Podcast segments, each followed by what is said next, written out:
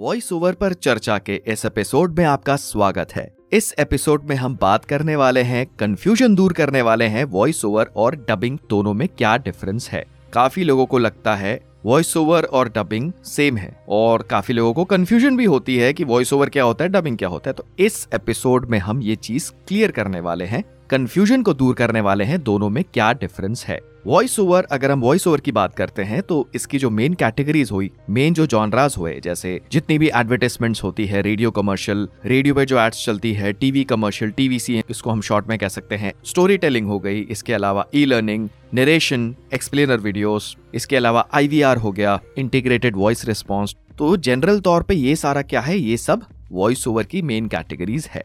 Dubbing में क्या आता है? डबिंग कहाँ पे होती है? डबिंग का मतलब अगर कोई मूवी है एग्ज़ाम्पल के तौर पे हम देखते हैं, अगर कोई हॉलीवुड मूवी है, जिसको आप हिंदी में देख रहे हैं, इसका मतलब है वो डब हुई है। अगर हम कोई तमिल मूवी हिंदी में देखते हैं मतलब वो मूवी डब हुई है। मलयालम मूवी हिंदी में देखते हैं और उल्टा भी हो सकता है। तो डबिंग का मतलब यहाँ पे दोनों केसेस में सिमिलैरिटी क्या है? माइक के सामने रिकॉर्ड हो रहा है, लेकिन वॉइस ओवर में स्क्रिप्ट को पढ़ा जा रहा है। डबिंग में स्क्रिप्ट को भी पढ़ना होता है वॉइस एक्टिंग भी आती है, साथ में टाइमिंग भी वही होनी चाहिए। अगर कोई डायलॉग इंग्लिश में बोला गया है और अगर हमें उसे डब करना है तो उसी स्पीड में वो डायलॉग बोला जाना चाहिए, उसी एक्सप्रेशन के साथ। और यहाँ पे लिपसिंग भी होती है।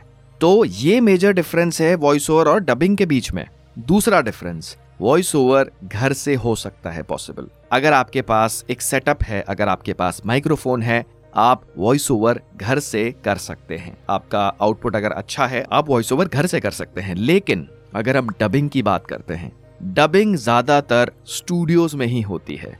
डबिंग ज़्यादातर साउंड इंजीनियर की मौजूदगी में ही होती है. अगर इंडिया की बात करें, ज़्यादातर जो डबिंग का काम है वो मुंबई में होता है और भी सिटीज़ में होता है। जैसे अगर हम दिल्ली साइड की बात करें नोएडा एनसीआर जो भी हो गया। तो ये मेन डिफरेंस है। अभी की बात करी जाए, जो मौजूदा हालात है, आज की डेट है twenty first August to corona को आए हुए दो साल हो चुके हैं, लगभग। इस दौर में ऐसा हुआ था कि बड़ी कंपनीज़ ने, बड़े प्रोडक्शन हाउस ने ये अलाउ किया था कि आर्टिस्ट जो डबिंग आर्टिस्ट है, वो घर से रिकॉर्ड करके आउटपुट दे सकते हैं। क्योंकि कोरोना की वजह से जो ट्रैवलिंग वगैरह है, जो अलग विज़िट करना स्टूडियो को विज़िट करना, वो सब थोड़ा लोग ऑब्वियसली अवॉइड करना चाहते हैं। तो इस टाइम पे परमिशन दी गई है। क्या ये जारी रहेगा कि डबिंग आर्टिस्ट खुद घर से रिकॉर्ड करके देंगे, जो भी डबिंग का होगा? या फिर जैसे ही सिचुएशन नॉर्मल हो जाती है, दोबारा स्टूडियोज में बुलाया जाएगा, ये तो वक्त ही बताएगा। तो ये चीज़ है मेन डिफरेंस ही है डबिंग और वॉइस ओवर में। तो ये चीज़ सबको क्लियर होनी चाहिए और दोबारा मैं दोहराऊँगा वॉइस ओवर आप घर से बैठ के कर सकते हैं। अगर कोई ऐसी कंपनी है जिन्होंने कोई काम स्टूडियो को दिया हुआ है और वो प्रेफर करते हैं कि आर्टिस्ट उनके यहाँ पे आके रिकॉर्ड करे तो वो अलग बात है। लेकिन अगर उस आर्टिस्ट के पास अपना खुद का सेटअप है अच्छा खासा रिकॉर्ड करके दे सकता है तो ये काम घर से भी हो सकता है। तो ये बेसिक डिफरेंस है, ये सबको मालूम होना चाहिए।